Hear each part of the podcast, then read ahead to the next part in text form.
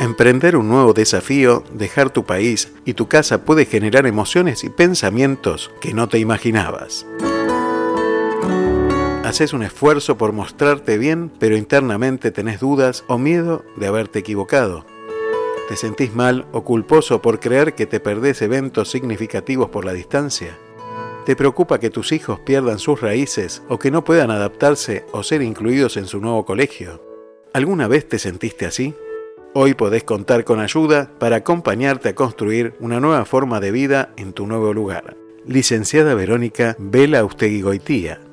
Para contactarse desde cualquier lugar del mundo a través de WhatsApp más 549 11 54 56 20 58 más 549 11 54 56 20 58. Licenciada en Psicología matrícula nacional 31788. Estar bien aunque estés lejos de casa.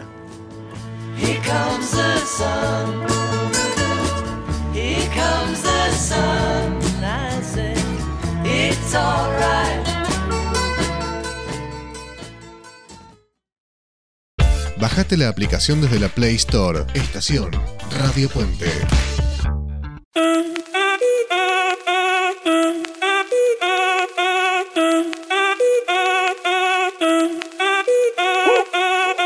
El ritmo te lleva a mover la cabeza, ya empezamos como es. Mi música no discrimina a nadie, así que vamos a romper. Toda mi gente se mueve. Mira el ritmo como los tiene. Muy buenas tardes, bienvenidos a Italiatinos, el programa de radio para la comunidad latina en Italia y en Europa. Tenemos por delante un programa realmente muy, pero muy, muy lindo. Gracias por acompañarnos como cada viernes. Y hablando de acompañar, las tengo a ellas a los miembros del equipo que siempre están firmes dándole brillo a este grupo. Sabri, ¿cómo estás? Muy buenas tardes. Hola Carlos, hola Vicky, muy buenas tardes a todos. Por aquí muy bien, con días de lluvia esta semana, una semana media con el clima medio desorganizado porque hubo un poco de calor, un poco de frío, de lluvia, de sol, todo junto. Pero bueno, bien, todo bien acá. Vicky. Por acá soleado, soleado, muy, muy lindo y bastante caluroso para lo que nos tenía acostumbrado el clima. El domingo eh, nos fuimos a la montaña como nos gusta subir a nosotros. Todavía había algunas partes eh, nevadas y con hielo, por lo tanto eh, un, paso al que queríamos llegar estaba cerrado. Eh, había mucha gente andando en moto, eso a mí me llama la atención y me gusta mucho ver todo el equipamiento que usan para pasear en moto. Es un paseo en una motito y, nada más. Van súper equipados con, obviamente sus cascos, pero también esas camperas, botas y, pantalones que son propios de eh, esa actividad, ¿no? De pasear en moto. Y lo que nos llamó la atención es que en una de las curvas había un café, un café muy bonito, puesto muy hermoso, la verdad, que se había esmerado muchísimo la dueña, con unas mesitas afuera, claro, no pudimos resistir la tentación y al bajar paramos ahí, nos encantó y nos encanta esta idea que siempre hay un buen lugar para poner un, un cafecito. Sabri, te quería hacer una pregunta. Eh, ustedes son también como es Vicky de pasear, de ir a varios lugares, ¿no? Aprovechando que, bueno, todo queda cerca, pero ¿les ha pasado de ir a algún lugar que por ahí mucho no les gustó? ¿Fueron de vuelta y les gustó?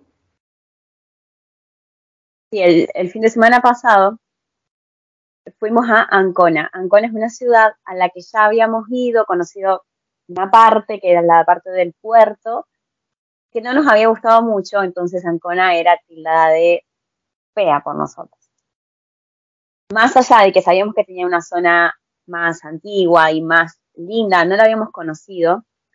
Y este fin de semana, si bien no conocimos la parte antigua todavía, pero fuimos a, una parte que está en la costa, que es el eh, Monumento a los Caídos, y tiene todo un camino para hacer juegos para los chicos, un, un monumento que es espectacular, grandísimo y con forma circular. Eh, no sé, la, estructura es muy rara y muy linda a la vez. Frente al mar, en la altura, entonces parece como que estás en el Titanic ahí con todo el mar de frente y, y fue muy lindo, nos cambió nuestra visión de Ancona. Qué lindo, qué lindo que puedan volver, darle una segunda oportunidad a la ciudad, en este caso de Ancona, ¿no? Y ustedes saben que acá en Italia se le da mucha importancia al ciclismo. Es una actividad muy, muy importante. Y la competencia ciclística más antigua del mundo es la Milano-Torino, que se hace desde 1876. Pero, para mi sorpresa, no parten de Torino, parten de Ro, donde estamos nosotros. Así que el miércoles pasado por la mañana no había nadie por las calles, es más, estaba cerrado desde el día anterior el circuito, eh, todo lo que era el, tránsito habitual, y estaban todos detrás de la iglesia. Está la plaza, la iglesia y la municipalidad, con su respectiva plaza también, y toda la gente de Ro estaba ahí, preparado para, para inicio, es una competencia de 192 kilómetros, es importantísimo, inclusive me llamó la atención ver grupos escolares de, de 8 o 10 chiquitos y las maestras que le iban explicando, aparte de las bicicletas que veían, inclusive las motos, los eh, equipos que hay de, cuidado y de ayuda por si hay algún percance en el trayecto, ¿no? Y los chicos atentísimos, realmente muy, pero muy, muy, muy lindo. Así que si pueden en algún lugar buscar, averigüen de, de la gara ciclística de Milano a Torino. Y después de presentarnos un poco, empezamos el programa y la parte inicial del programa tiene un bloque musical, desde ya. Le agradecemos muchísimo a Aldo porque está siempre detrás de los controles y nos ayuda para que esto parezca un programa realmente bien hecho. Y vamos a poner un tema de la cantante y compositora colombiana Shakira, que todos conocemos, pero que tiene la peculiaridad que lo publicó el 28 de marzo de 2014 para Italia. Y el nombre era Dare La La La.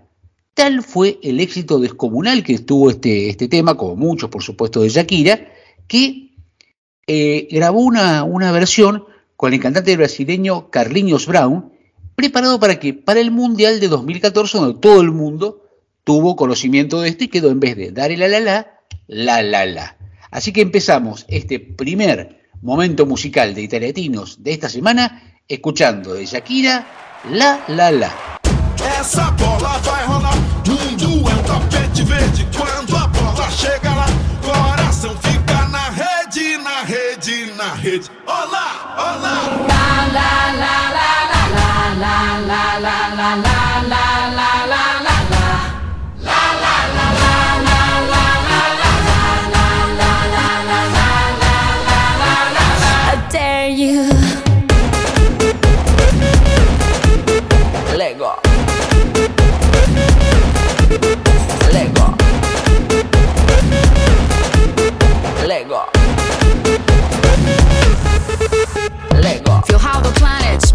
One. It's like a drum to and rhythm. Hear the whistle, kick the ball. The entire world soars like an eagle, and we all we play like we dance. Only today, there's no tomorrow. Leave all behind in this place. There's no space for fear or sorrow.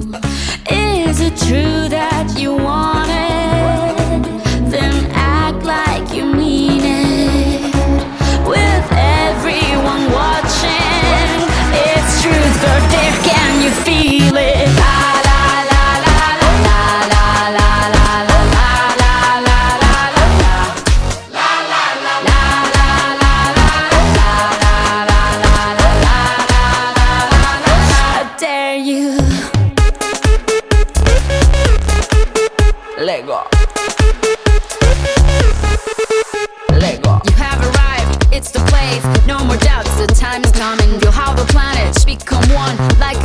Destiny is calling German, Colombian, Spanish, and French. Off the bench, you gotta own it. Down here we play like we dance. It's Brazil, and now you know it. Is it true that you want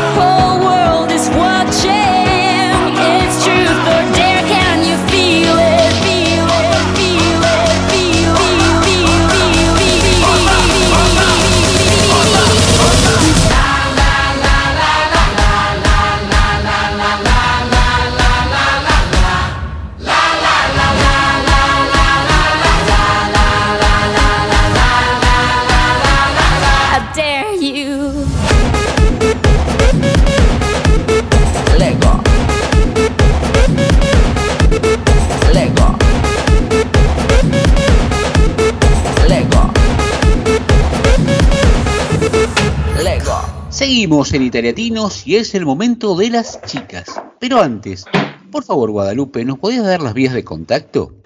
Por supuesto.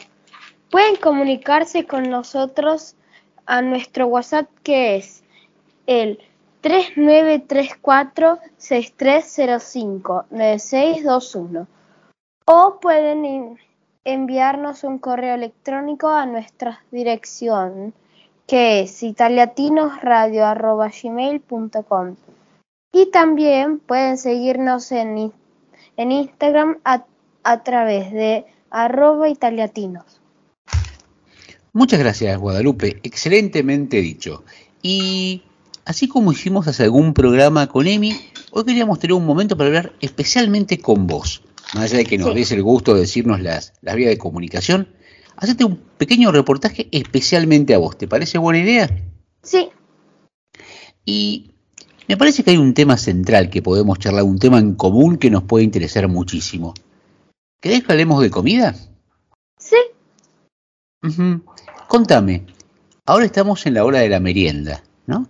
Si vos tuvieras la posibilidad de, de contarme la merienda más rica que comiste en Italia, mm, ¿qué, la, ¿qué elegirías de todo? Tipo, ¿me la puedo inventar? Con cosas italianas, sí. Ah. Mm, una torta de frutilla tipo con crema siciliana, tipo así. Em, ni idea. Una para, para beber, por ejemplo. Ah, una chocolatada. Un té de limón. Un té de limón.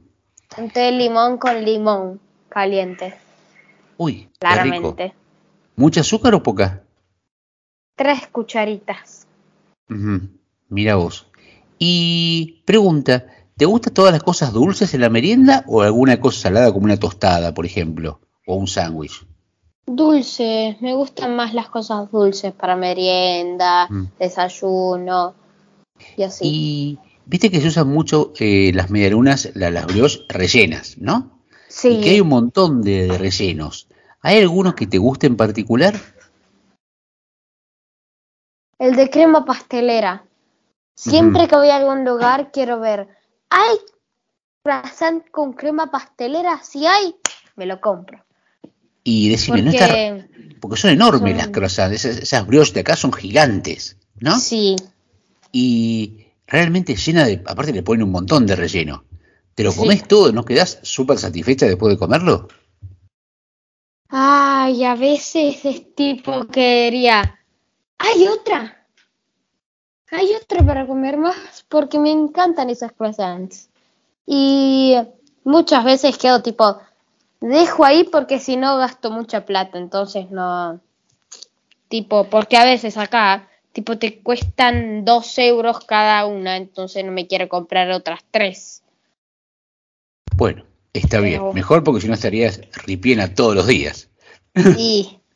Y ya que hablamos de la merienda, en el desayuno, los días, los días, no los días de semana que vas a la escuela, los días eh, sábados y domingos, que podés elegir algo distinto, ¿qué te gusta elegir en el desayuno? La verdad que es casi que siempre al y desayuno y todo y como cosas dulces es lo mismo. Te, un té que a veces es de fruta del bosque, a veces mate cocido, a veces té de limón, que a veces no hay, pero bueno. Y con tres de azúcar, como siempre, y unas tostadas con dulce de leche. ¡Wow! ¿Consiguen dulce de leche rico? Sí, en el trabajo de mi hermana, eh, Mica, eh, bueno, eh, tipo está su trabajo y tipo subiendo una escalera. Raro, hay un Carrefour. Ahí, hay un Carrefour. Que vende dulce de leche, palito del bosque, bonobón, mate cocido. Y ahí conseguimos todo. Pero antes nos teníamos que ir hasta Bérgamo, que hay otro Carrefour, que ahí venden todo. Entonces no es con, o teníamos que ir al trabajo de mi hermana que tiene ahora un trabajo acá cerca o a Bergamo Central. Así que. Bueno, pero qué bueno poder estar en Italia y seguir comiendo dulce de leche, Sí. ¿no? Sí, es muy bueno. Y contame, ¿sos de ayudar en casa en la cocina o más o menos? Más o menos, como que a veces ayudo, a veces no, a veces pongo la mesa, a veces no, pero igualmente lo hago. Y también a ve- muchas, muy, muy pocas, pero muy pocas veces ayudo a mamá a cocinar, a cortar los tomates, a cortar los pepinos, a cortar la cebolla, pelar la papa, pelar la cebolla y todo eso. Y también con el ajo que todavía lo tengo que aprender a picar. ¿Y el ajo no te deja olor feo en las manos mucho tiempo? Cuando siento ese olor, tipo es que digo, me mato, me mato. Es muy feo, muy feo ese olor, es muy feo. Tipo, me quiero cortar la mano y ponerme una nueva porque te deja mucho tiempo el olor. Y te hago una pregunta, cuando te, te sentás a la mesa, por ejemplo un día a la noche o al mediodía, y decís, wow, acá está la comida que más me gusta comer. ¿Cuál será esa comida?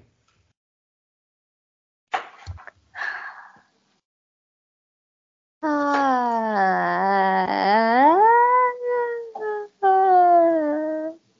Ay, por Dios. La pre- la- una de las preguntas que más difíciles fueron es esta. A ver. Ñoquis, no. Pollo, Está entre carne, pollo, n- ¿no? entre la parte de la carne, no. Sushi. sushi, sushi. Sushi. ¿Y el sushi hablas de los rolls o los nigiri o, o cualquiera o alguno especial? Am, hay un sushi que siempre quise probar, que no es propio un sushi, sushi, sushi. Es tipo un, un sushi envuelto en alga, que tipo en forma de cono. Es- no sé cómo se llama, pero es muy rico. ¿Y qué tiene de relleno? Puede tener de todo, puede tener un relleno normal, tipo de palta, zanahoria, arroz, porque un sushi sin arroz no sé qué es. Y bueno, salsa de soya, la salsa de miel y mostaza que también hay. Y muchas cosas puede tener adentro. Pero yo siempre quise probar uno específico que tiene almejas y ¿cómo se dice? Tiene arroz, obviamente, tiene algas, pero tipo, está envuelto en alga y tiene algas adentro. También tiene tipo peces, pero peces chiquitos. Tipo, tiene, ¿cómo se llama? La carne del pez, el pescado. Tien- lo tiene adentro. Y bueno, eso. Y ya comimos un montón, pero tenemos que terminar con el postre más rico que le gusta a Guadalupe. ¿Cuál es? Lemon pie. Así nomás, lemon pie. Lemon pie. ¿El lemon pie casero o comprado en algún lugar? Casero. Y si no hay lemon pie, brownie. ¿Y quién hace el lemon pie que más le gusta a Guadalupe?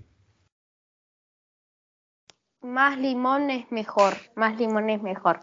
¿Y lo, Más hace, más azúcar, mejor. ¿Y lo hace tu mamá, tu papá, alguna de tus hermanas? ¿Lo haces vos? La hace mi hermana mayor, Mica. ¿Y le sale espectacular? Sí. Y sos de decirle, dale, Mica, haz un lemon pie, dale, Mica, dale, Mica, dale, dale. Sí, pero a ella le gusta, pero también como también me gusta el cheesecake, le digo, hace un cheesecake, hace un cheesecake. Pero ella no lo hace, ¿por qué? Porque no le gusta. Entonces yo no como casi que jamás cheesecake. Mm. Y después de este riquísimo, riquísimo, riquísimo reportaje, eh, seguramente ahora van a empezar a ser los días más lindos, que hace un poco más de sol, ¿no? y dan ganas de comer un rico helado. ¿Cuál es el helado que más te gusta comer cuando salen a pasear? A ver, si el que no me gusta, el de menta granizada, que a ese no, ese prefiero primero Pero al señor no le puedes decir no me ponga menta granizada, puedes decir, claro, decime cuál querés, no cuál no querés. Ah, el que quiero siempre, siempre pido frutilla, porque frutilla no puede no haber. Frutilla hay, crema hay, stracciatella, stracciatella, ¿cómo es? Qué rico la stracciatella, ¿te gusta mucho? Sí, em, crema granizada. Eso. Qué rico. ¿Y la frutilla de acá de Italia es igual a la frutilla de Argentina? No tanto. Acá se ve más a crema, pero allá se ve más a frutilla. Y prefiero más el de Argentina. ¿Por qué? Porque yo no quiero comerme crema con frutilla. Quiero, eh, helado de frutilla. Yo quiero comerme frutilla de helado. O sea, quiero que sepa más a frutilla. Y con esta hermosa declaración final que está clarísima, te agradecemos muchísimo por este hermoso reportaje Guadalupe y para cerrar este bloque vamos a hacerlo con una canción lindísima, una canción de Melendi que se llama El cielo nunca cambiará. Muchas gracias Guadalupe.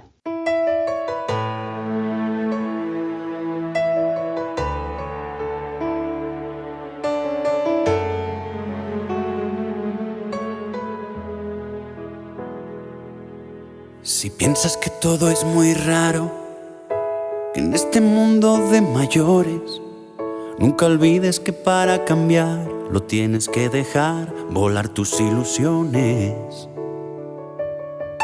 Y si al levantarte cada día ves cosas que tú sientes que no son así, recuerda que la melodía que baila tu vida depende de ti. Existe todo aquello que puedas imaginar, tan solo tienes que creer con fuerza. Todo lo que desees a tu vida llegará, si no dejas que el miedo te detenga. El cielo nunca cambiará para que tú lo puedas ver. Él te estará esperando siempre para cuando tú quieras volar en él. Aunque pienses que está lleno de nubes, te prometo que no están ahí cuando subes. Solo tienes que volar sin miedo a cómo aterrizar. El cielo nunca cambiará.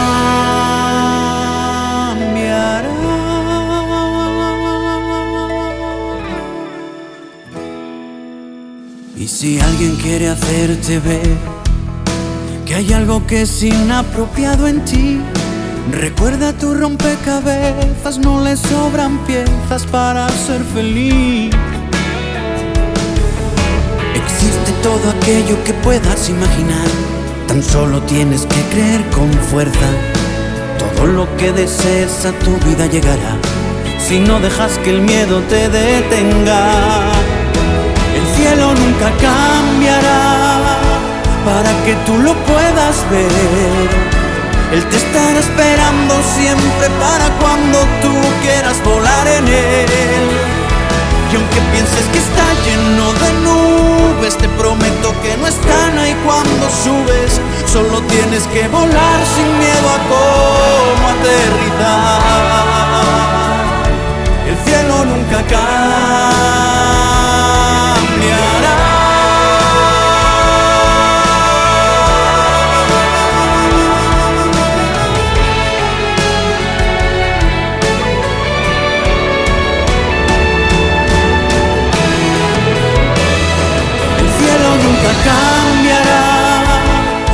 Que tú lo puedas ver. Él te estará esperando siempre para cuando tú quieras volar en él. Y aunque pienses que está lleno de nubes, te prometo que no están ahí cuando subes. Solo tienes que volar sin miedo a cómo aterrizar. El cielo nunca cambiará.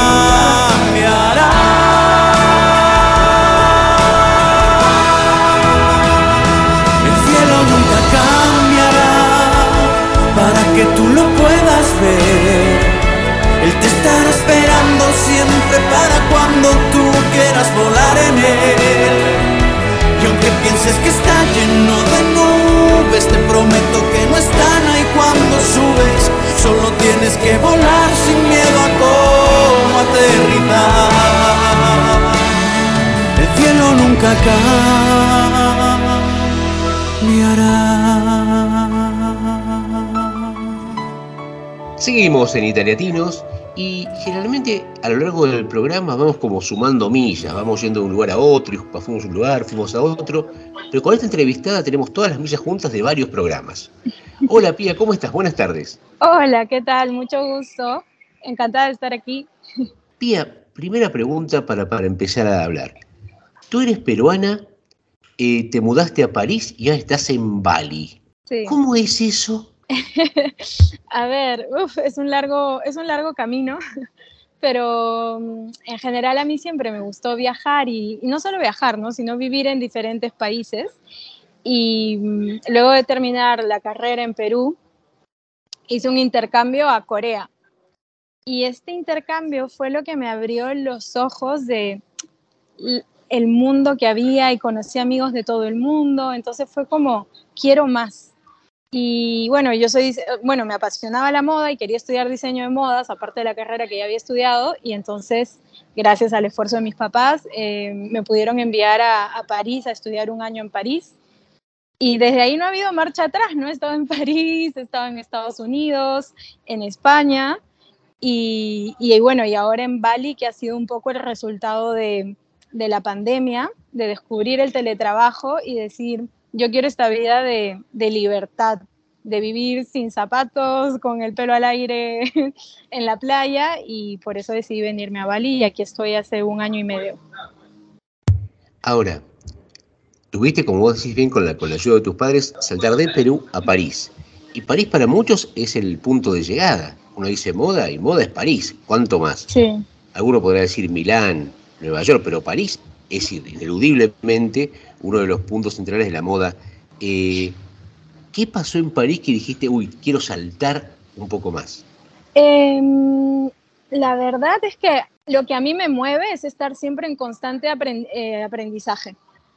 Y llegó un momento en París, después de cinco o seis años, en que sentí que ya no aprendía más. O sea, sentí que, que conquisté París, ¿no? Hablé francés, tenía amigos franceses, estaba muy habituada al estilo de vida y fue como, bueno, ¿y ahora qué más?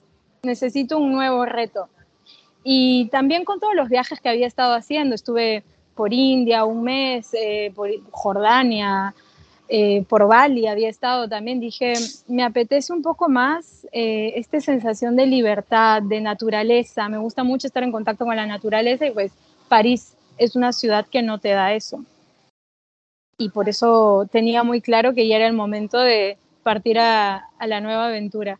Pero te pregunto por, por el costo, pero no el costo monetario. O sea, llegar a un lugar nuevo, a sentarse, a aprender el idioma, eh, engancharse con la cultura del lugar, con el ritmo del lugar, eso lleva un tiempo, lleva un costo, o sea, eh, mm. tenés que darte con la cabeza contra la pared dos, tres veces, porque no sabés, porque por ahí las personas que te tocan no son lo más afables posibles, y en un momento decís, ya soy una más, ¿no? Y sí. después pegar de vuelta el salto, ¿eso no te genera un costo en lo personal muy grande? Sí, 100%, pero es lo que me gusta. Me, me, gusta ese reto, me gusta el sentir, o sea, para mí el haber llegado a Bali sin conocer literalmente a nadie, yo no sabía qué me esperaba ni quién me esperaba y fue como, es como empezar de cero, ¿no? Y creo que en la vida tienes pocas oportunidades de empezar totalmente de cero, donde nadie te conoce, no tenía trabajo, no, ten, no, tenía nada, pero bueno, tenía ahorros que me permitían y Bali es un, es un destino más barato. Entonces, no sé, esa, esa aventura, esa adrenalina es lo que a mí me llena.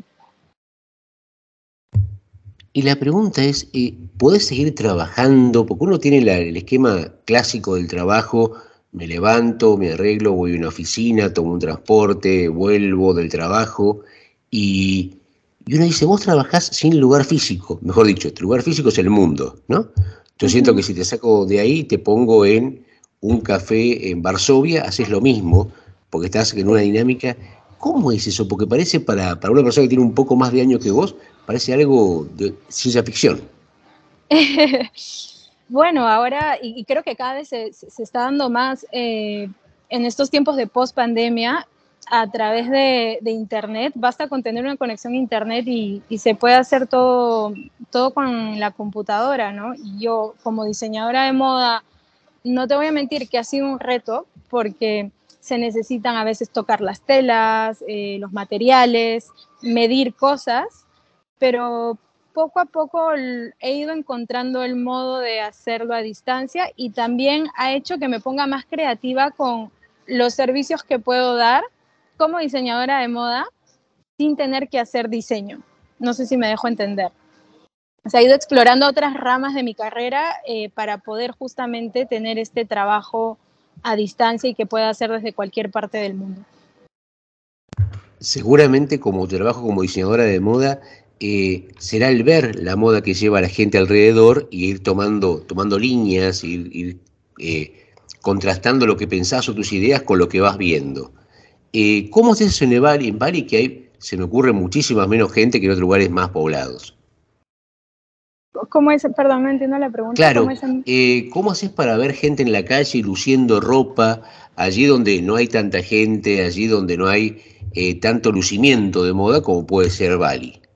Mm, aunque no creas, sí, sí lo hay.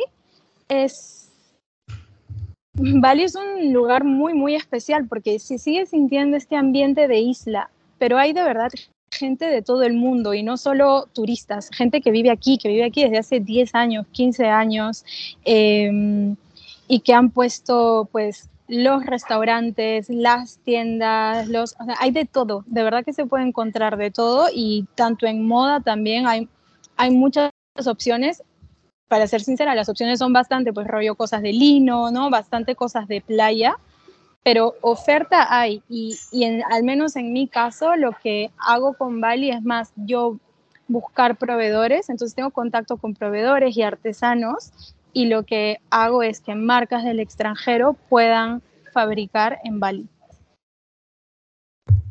Te pregunto por tu terruño, por Perú. Eh, aquí en Italia hay una comunidad peruana muy, muy grande y inclusive hay restaurantes peruanos, hay cosas que remiten mucho a su tierra. Eh, y hay gustos, inclusive desde lo culinario, que son muy propios.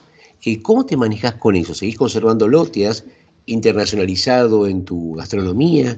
¿Cómo, cómo te mueves con eso? Mm, la verdad que me he internacionalizado bastante, pero porque no vivo hace dos años, 12 años en Perú. Y hay un restaurante peruano aquí en Bali al que voy, pero sinceramente la mayoría de veces que pruebo restaurantes peruanos en el extranjero, el sabor no me parece igual.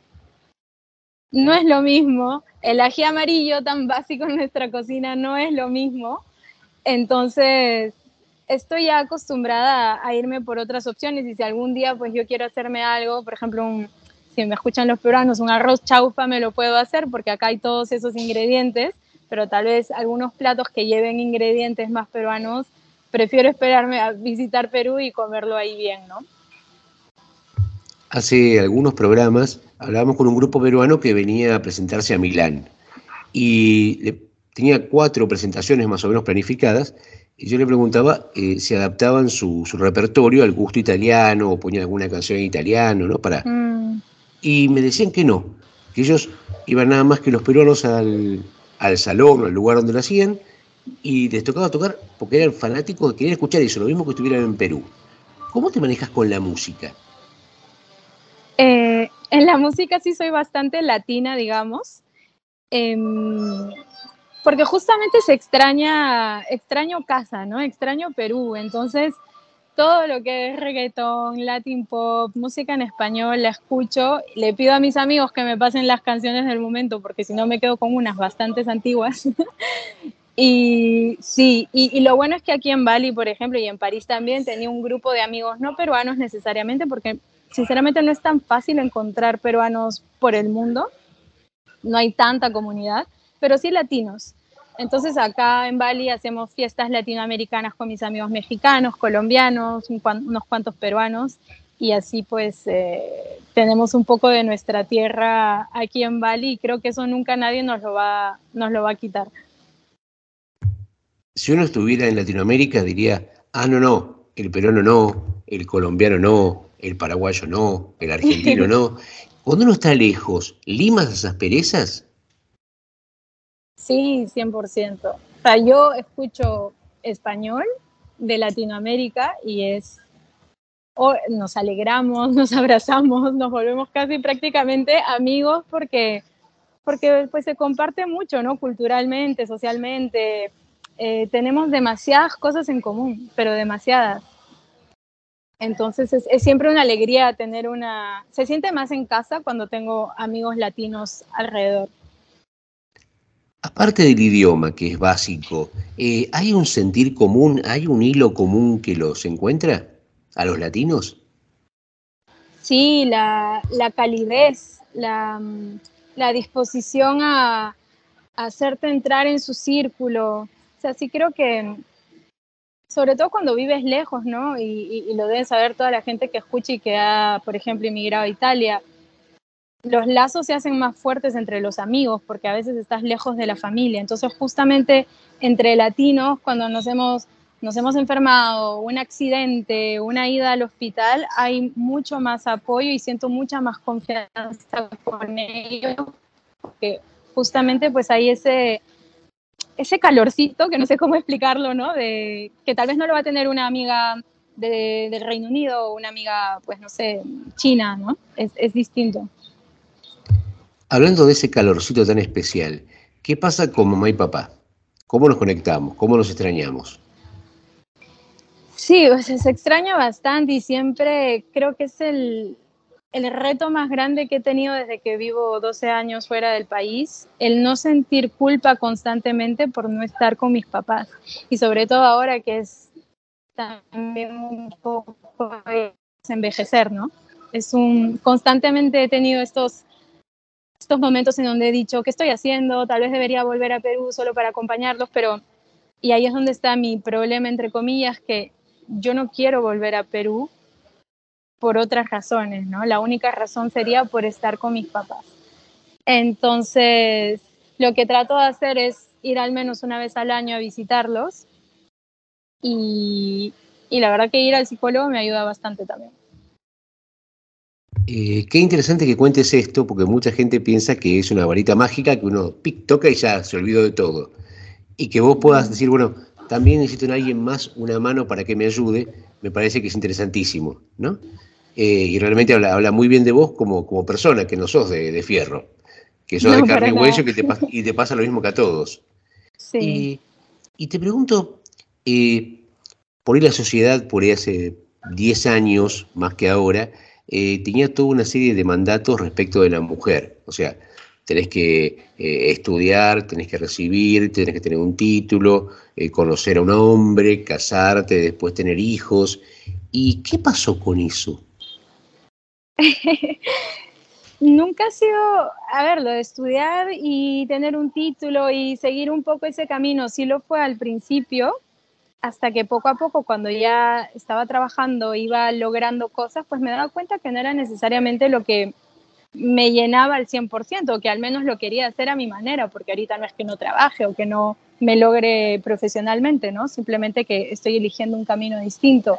Y en cuanto a la pareja o los hijos, en cuanto a la pareja, siempre he creído que si no tengo a alguien que no me haga volar, más, o sea, o al menos que no me permita volar como yo quiero volar, porque eso lo hago por mí misma, entonces no es.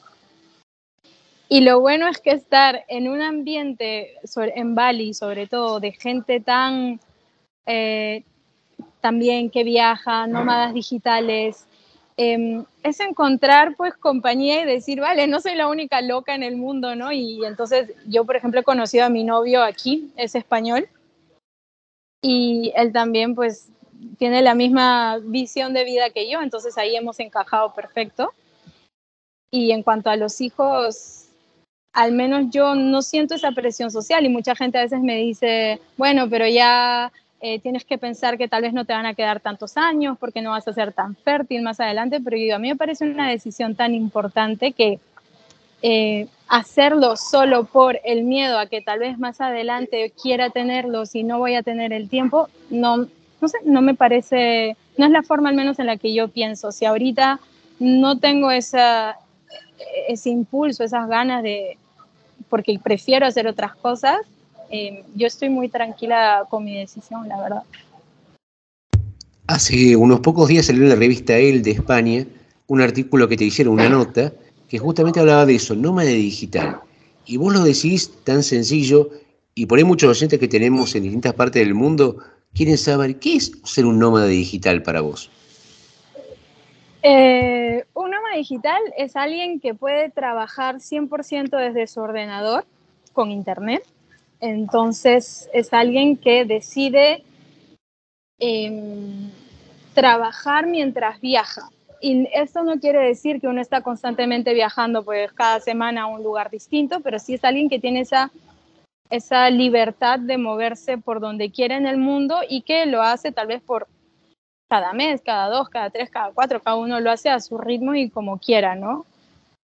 Por ejemplo, en mi caso, yo sí elijo tener una base porque para mí sí ha sido importante sentir que tengo un lugar que puedo llamar casa y viajo, ya sea hago viajes cortos o, a veces viajes sí de tres o seis meses a otros lados, ¿no? Siempre trabajando. Primero, Pía, te agradecemos muchísimo por esta hermosísima charla y aprovechando que tenés tantos lugares del mundo que has visitado, te pido un ejercicio. Eh, recomendanos un lugar, un paseo, una comida, de un lugar del mundo distinto donde has estado y que te ha dejado absolutamente pasmada, que nos recomendarías, vayan a ese lugar para eso. O sea, el lugar, la comida y tiene que ser todo el mismo lugar. No, no, no, un lugar, ah. un lugar para ir a pasear, un lugar, una playa, un lugar, por ejemplo, para, eh, para ir a descansar, un lugar para hacer vida social, eh, una comida rica, un desayuno, un helado, de lugares distintos que has estado y que te han dejado asombrada. Mira, para mí el lugar que más tengo ahora en el corazón ha sido cuando estoy viviendo en Filipinas el año pasado, es una isla que se llama Siargao. Y es la isla que está más hacia el Pacífico y es una, es una maravilla de isla, son todo palmeras, em, en la playa está solo, pero eh, se puede hacer surf.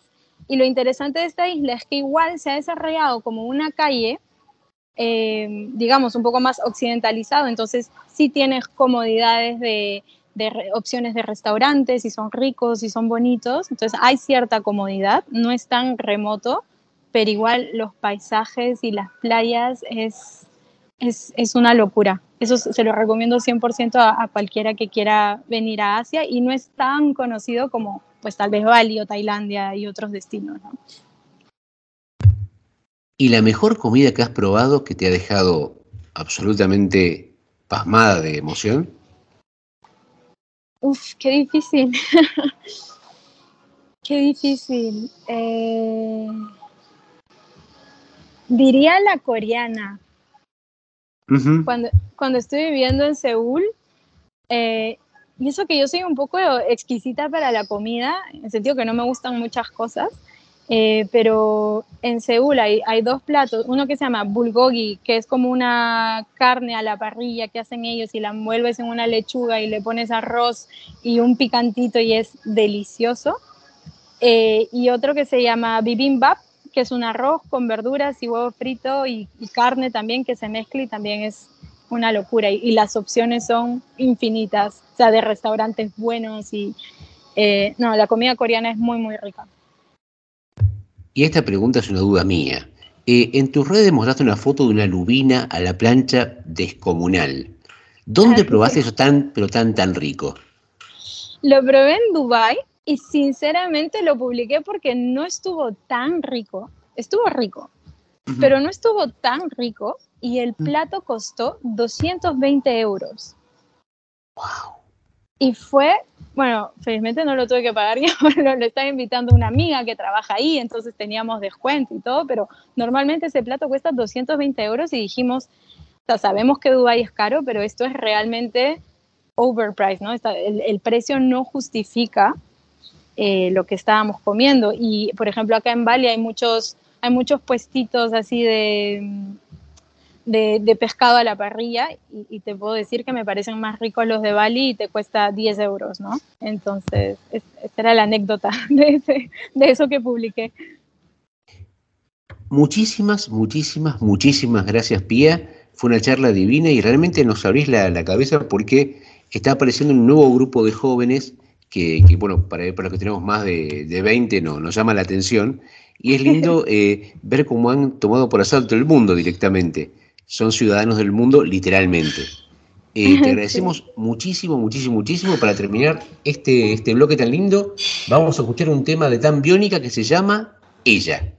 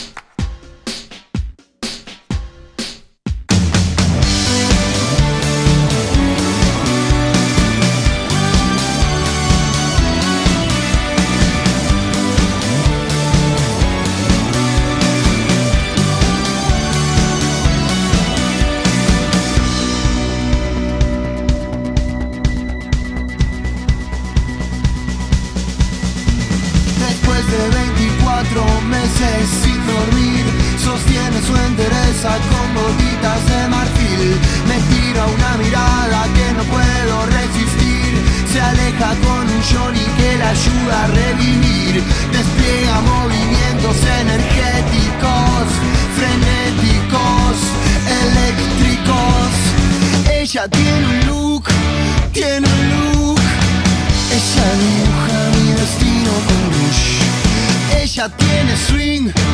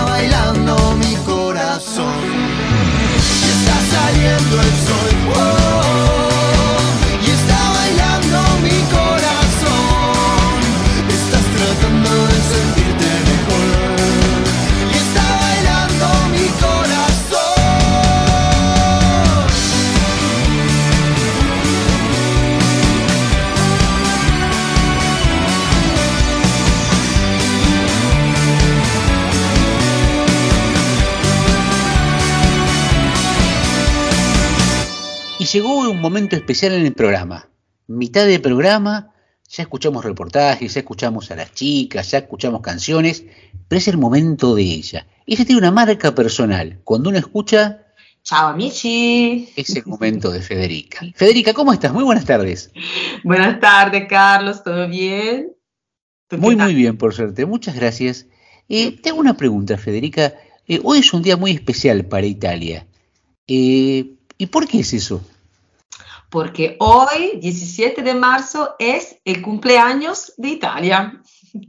No sé si lo sabían, el 17 de marzo de 1861, una fecha sumamente importante, el primer Parlamento Nacional proclamó a Re Vittorio Emanuele II, se lo digo en italiano, sería Vittorio Emanuele II, Re d'Italia, Rey de Italia, por gracia de Dios y voluntad de la nación. Ahí, así eh, se escribió y así nació la Italia unida. Entonces Italia hoy cumple 162 años. 162 años que nos parece una eternidad a nosotros, pero si lo piensan es un país muy joven en comparación con la historia mucho más antigua de las naciones europeas, ¿no? Nuestros vecinos de casa que en el pasado no, nos dominaron. Pero Italia es un país joven, pero tiene una historia milenaria. Sí, claro, bueno, se habla, bueno, por supuesto no podemos no hablar del Imperio Romano, eh, sí, es una historia de, desde, hace, desde hace 3.000 años básicamente, eh, pero Italia, Italia como país es muy joven. Y de hecho también por eso sí que, sí que podemos justificar, digamos, nuestra manera de hablar haciendo muchos gestos, ¿no? Entre nosotros italianos, porque si lo piensan, antes Italia era un conjunto con muchos países diferentes, cada uno con su idioma, por supuesto parecidos, pero diferentes. Entonces muchos dicen que eh, esa es la razón por la que los italianos hablan mucho con las manos, ¿no?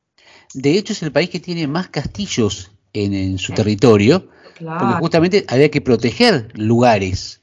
Y el castillo es justamente una unidad de, militar de protección, ¿no? Sí, sí, sí. Donde había un castillo, entonces había un, duca, un rey, un príncipe, y eso era su, país, su, nación, básicamente. Muy pequeñas, pero sí. Entonces, celebrar la unidad nacional equivale a, a, honrar una historia común, ¿no? Generadora de una cultura capaz de plasmar el modo de ser un pueblo, los valores, las tradiciones a los que pertenecemos todos, tienen su origen en este gran pasado, ¿no? Nuestro punto de referencia.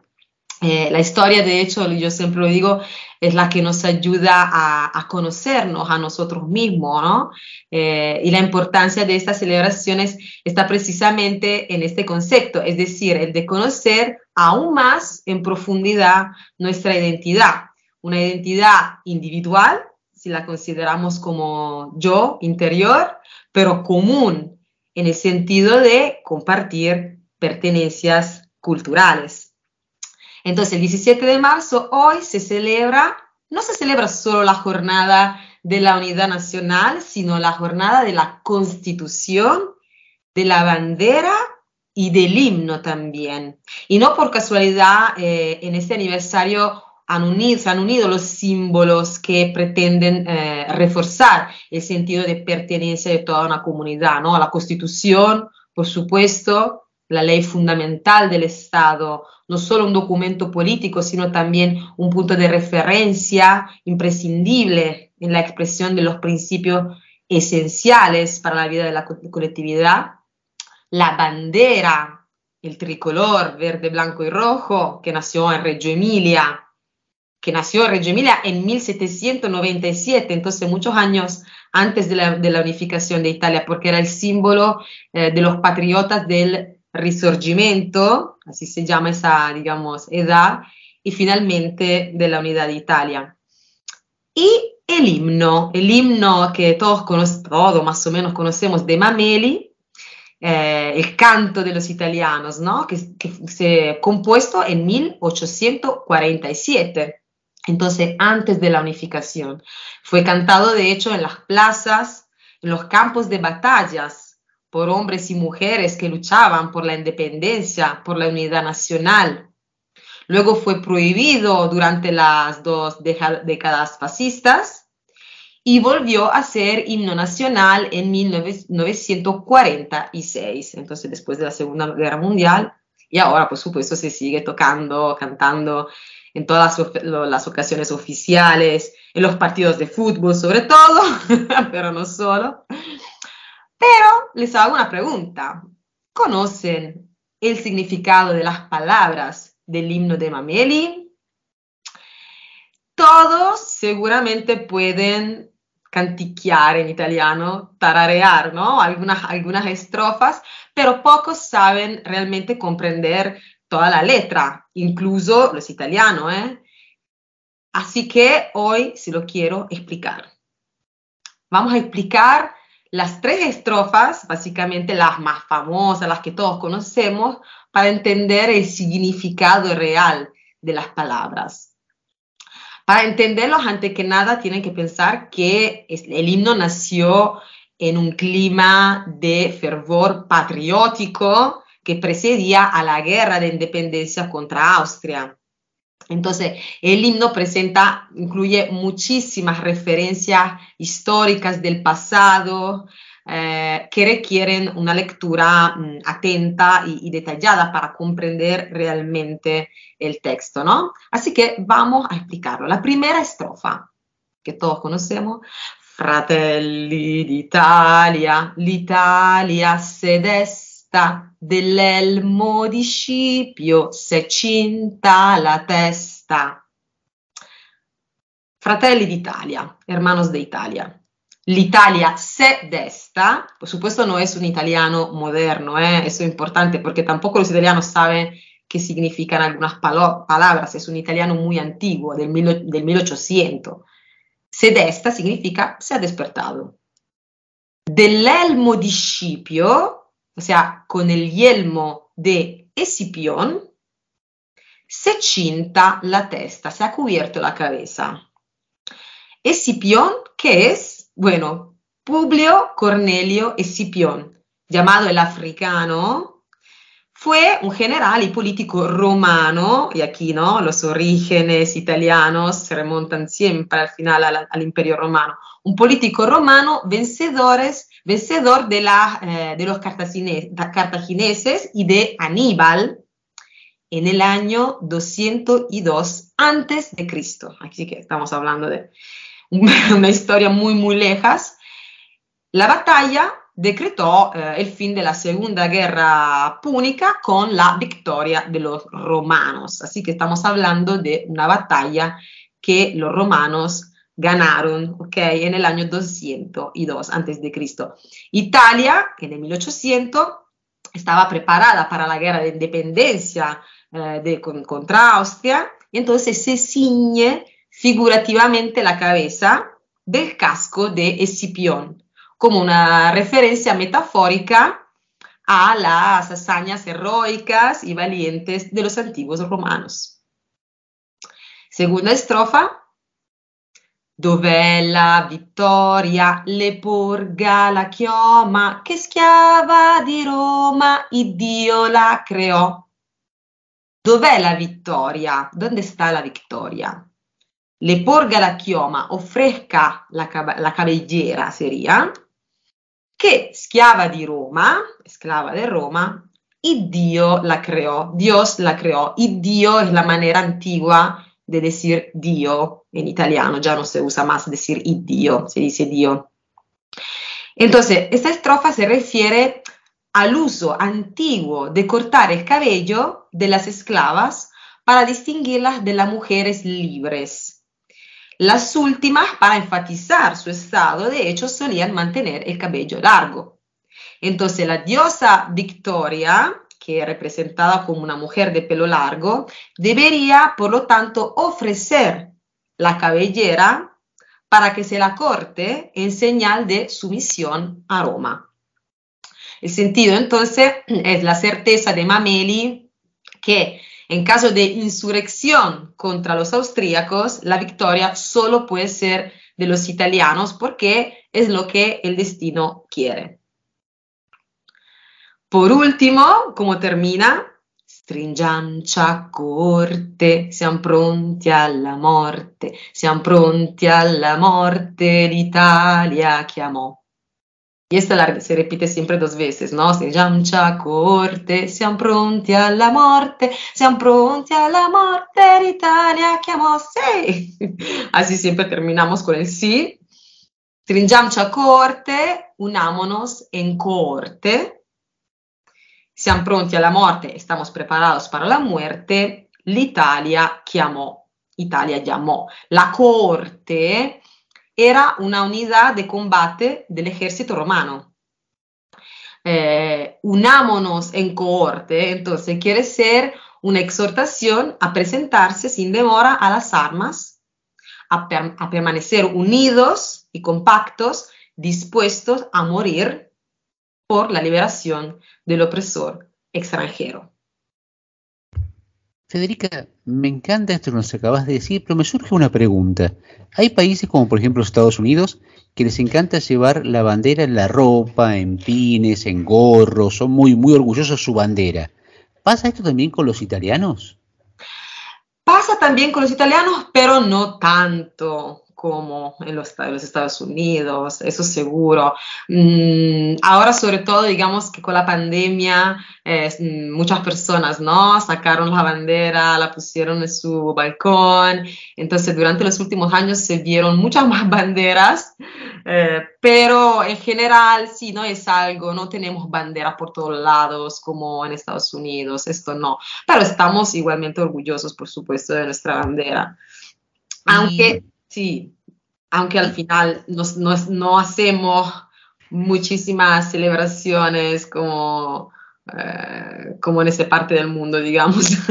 Y te pregunto, por ejemplo, en Argentina, el 9 de julio, cuando se celebra el día, el día de Independencia, cuando terminan los actos, es común, aparte hace frío en ese momento en Argentina, porque es invierno, se toma un chocolate con churros como una forma de... ¿Hay alguna, eh, algún postre, alguna, alguna tradición al respecto en Italia? ¿Se come algo en particular? Me encanta el chocolate con churro, antes que nada. Eh, puede ser que voy a adoptar esta, tradición, porque no, en Italia no tenemos una tradición culinaria, digamos, para, para ese día. De hecho, ni mm, van a haber muchísimas mm, celebraciones por todo el país, porque es algo, nosotros celebramos mucho más otras fechas, como la fecha, el Día de la Liberación, el 25 de abril, eh, pero el Día de la República, el 2 de junio, pero 17 de marzo te puedo asegurar que muchísimos italianos ni saben qué día es. Y esto es una lástima, yo creo, porque mucha gente no se da cuenta de la suerte que tiene eh, en vivir en este país. Así que, pero bueno, ¿qué vamos a hacer? Yo trato de recordárselo a todos, empezando con ustedes, sobre todo entendiendo realmente eh, lo que es, que significa el himno, que es tan importante, que, que a todos nos gusta cantar, eh, ya. Y para cerrar este momento tan lindo, te pido un favor. Eh, siempre que he hablado con vos, vos sos una italiana orgullosísima, estás feliz, vos exudás por todos los poros de italianidad y te encanta y, y siempre ves cosas italianas en todos lados.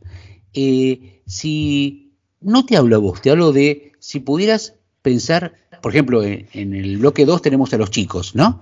Si pudieras hablarle a los chicos y decirles algo de, Italia, para, ¿qué les dirías como mensaje? ¿Qué te gustaría que ellos tuvieran como mensaje? El mensaje más importante para mí es que Italia no es solo de los italianos, sino es un país de miles de pueblos diferentes es el, país eh, de, los argentinos, es el país de los venezolanos, es, el país de todas las personas que eh, se fueron de Italia y que ahora eh, quieren volver o quizás no quieren volver, pero es un país que nació del, con la, de la mezcla de muchísimos pueblos y nacionalidades diferentes. Entonces, yo creo que lo lindo de nuestro país es esto, es la diferencia, que la, gente a veces se olvida, ¿no? Porque se cree que, eh, no sé, que, que hay italianos puros, italianos menos puros, pero no es así, porque nosotros mismos que nacimos en Italia, si vamos a ver nuestros orígenes, si yo hiciera un test de, de, de, de ¿cómo se llama?, de DNA en italiano, yo seguro tengo, tengo orígenes de, África, de España, de no sé dónde, de Grecia probablemente, de muchísimos pueblos diferentes. Esa es la belleza, ¿no? Pertenecer a, muchos pueblos diferentes, la mezcla de las culturas. Eh, y luego, por supuesto, traer también nuevas culturas para seguir con esa mezcla eh, maravillosa para mí. Te agradecemos muchísimo, muchísimo por este hermoso último mensaje sobre todo y me parece que la mejor manera de celebrarlo es irnos de este bloque eh, escuchando una hermosa versión de Bella Chi de Volare. La más mi pintaba la mano, la cara E de improvviso la vendo le piro me devo. E me c'era volar iniziare è finito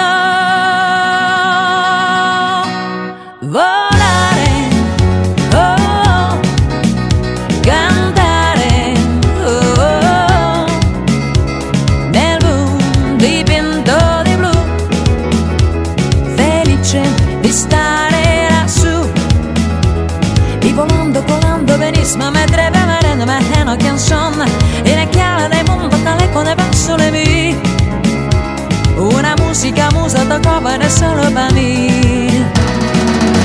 Volare,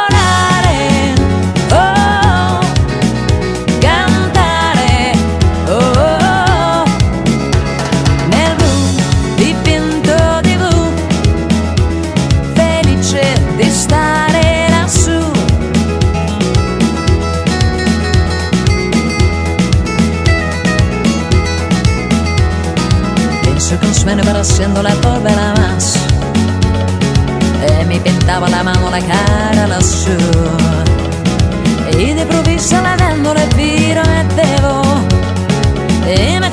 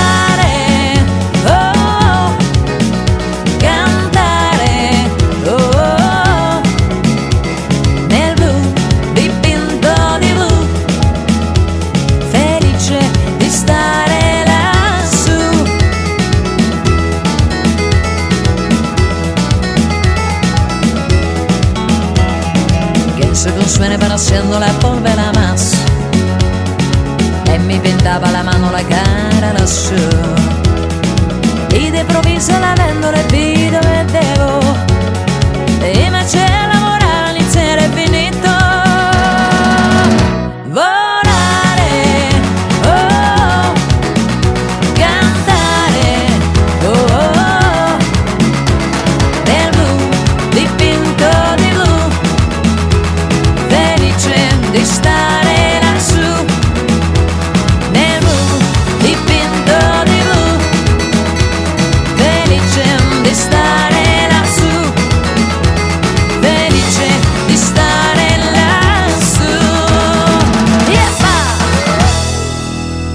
Seguimos en Italiatinos y siempre tenemos el gusto de hablar con gente que vino hace un tiempo, nos cuenta cómo se instaló, cómo se armó, pero tenemos una persona que creo que todavía no se sacudió el polvo del, del avión, porque hace hasta hace horas. ¿Cómo, cómo estás, Lu? ¿Cómo estás? Muy buenas tardes. Hola, ¿cómo estás, Carlos? Un gusto. Un gusto, bienvenidos a Italiatinos. Muchas Contanos, gracias. Vos llegaste hace poco más de una semana, ¿puede ser? Sí, una semanita nada más, un poquito más. Y, y contame, ¿qué pasó tu primera semana en Italia? Y bueno, la verdad que nos acomodamos, ya nos estaba esperando el departamento listo. Y bueno, vine con un objetivo muy en claro, así que ya nada más al otro día de llegar, ya, ya me puse una vez acomodada a, a ponerme a buscar trabajo y bueno, a ver qué podíamos encontrar acá. Contanos, eh, a grandes rasgos, ¿estás en el norte, en el sur de Italia? Estoy en la zona de Calabria, en Ujú, un en pueblito costero, en el sur. Y contame, eh, en esto de los estereotipos que se hacen en Italia, norte y sur, eh, siempre se habla que la gente del sur es eh, calurosa, es atenta, es simpática. ¿Esto vos lo viviste o no? Sí, sí, realmente es así. O sea, es mucho el hablar fuerte, el abrazarte, los dos besos, el mientras te hablan te agarran de los dos brazos y, te sacuden mientras te hablan y, no, realmente así muy, muy lindo el, el recibimiento de todos. Pero si bien pasó poco más de una semana, te he visto con una activa presencia en TikTok. ¿Vos ya eras eh, influencer, ya estabas acostumbrada a subir contenido o, es nuevo esto? No, no, la verdad que, que, ni cerca. O sea, de hecho en Argentina no tenía TikTok. Eh, miraba por ahí TikTok, pero acostaba un rato, mi marido miraba, así que yo me sumaba ahí un rato, pero no tenía ni idea ni de cómo usar TikTok. Eh, mi hermana más chica, ella usa mucho TikTok, hoy como que está más en la moda, así que dije, bueno, no, voy a usar esta herramienta, sé que está de moda, que se usa, que hoy llega la gente, así que le pedí un par de tips a ella que me dijo ahí cómo usarlo porque no sabía ni cómo cargar un video en TikTok.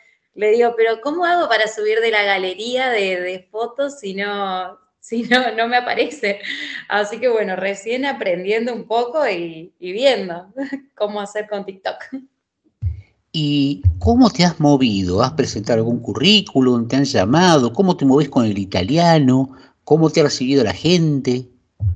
En Argentina yo estudié un poquito de italiano antes de venir. Ya cuando confirmamos dijimos, bueno, efectivamente nos vamos a ir a Italia.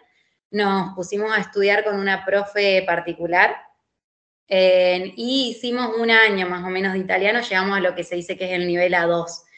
Es un nivel básico, eh, yo la verdad que no sabía que tanto me iba a servir acá en Italia, pero bueno, la realidad es que por lo menos para lo básico, para saludarme, para presentarme, eh, mucho de vocabulario y sobre todo para entenderlo, me sirvió un montón. Eh, así que eso agradezco haberme puesto a estudiar porque algunos por ahí te decían, no, no, no hace falta, cuando venís acá te arreglás o lo aprendés acá. por eso dije, no, me, voy a poner a estudiar aunque sea un poco, lo que llegue, Em, y la verdad que, me sirvió un montón eh, para entender y para hacerme entender también con mis poquitas palabras o vocabulario básico que tengo. Ahora te pregunto, primera entrevista laboral, te arreglaste, te pintaste, te pusiste coqueta y saliste con tus herramientas de italiano dispuesta a dar tu primera batalla. ¿Y qué te pasó? Bueno, estaba yendo a la, a la primera entrevista y bueno, hoy también con el Google, con el traductor, por ahí cuando algo se me presenta o se me cruza, enseguida busco, a ver, voy a buscar cómo se dice esta frase y me tengo preparadas varias frases estándar como que digo, bueno, esto me pueden llegar a preguntar. Así que iba caminando a la entrevista que no me quedaba tan cerca, eran como tres kilómetros y medio de donde estoy y arranqué caminando nomás. Eh, así que bueno, tuve tiempo de respirar y dije, bueno, apenas llego, lo primero que tengo que decir es que estoy aprendiendo el italiano, cosa de que quien me reciba ya sepa, digamos, que bueno, que me hable lento, que, entienda que yo tengo que pensar, que formular la frase y demás. Y bueno, me pasó que cuando llego a la primera entrevista, eh, digo la frase que preparé todo el camino y quien era un chico joven y, me dice, oh, me dice, no hay problema, me dice, podemos hablar en español. así que dije, bueno, yo venía preocupada, así que bueno, tuvimos toda la, entrevista en español. ¿Y cómo era el español de él? Muy bueno, muy bueno. Eh, bien español, bien español.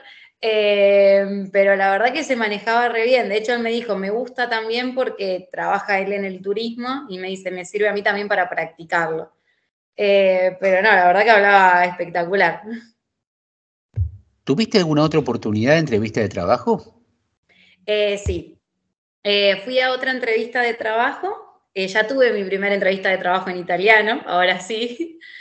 en un restaurante familiar eh, mandé el currículum al número que tenían en la página por WhatsApp, eh, coordinamos una cita, fui, eh, me atendió la mamá y la hija, la verdad que divinas las dos, se preocupaban por hablarme lento, por ahí cuando se daban cuenta que había alguna palabra que yo no había entendido en italiano, porque ellas sí no hablaban nada de español, pero buscaban la forma de explicarme esa palabra, entonces uno, bueno, ahí lo puede entender. Eh, yo también hablaba despacito, ellas me escuchaban tranquilas. Eh, me dieron de probar mi primer café italiano, que no, no había tomado café italiano. Eh, me dieron de probar también una especialidad del restaurante que hacían ellos.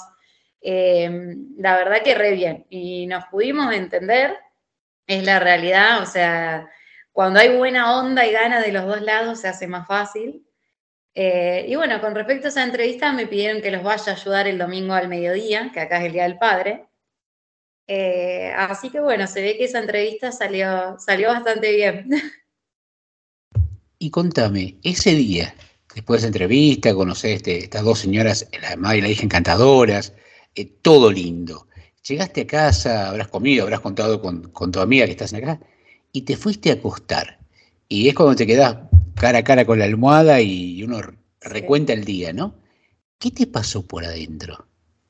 Y la verdad que un montón de cosas. O sea, realmente cuando dicen que cuando emigrás descubrís por ahí un mundo nuevo o haces cosas que por ahí creíste que no ibas a hacer nunca, realmente sí, bueno, primero hace tanto que lo vengo planeando porque si bien hace un año atrás eh, se empezó a hacer más material, es algo que yo vengo pensando hace cinco o seis años atrás.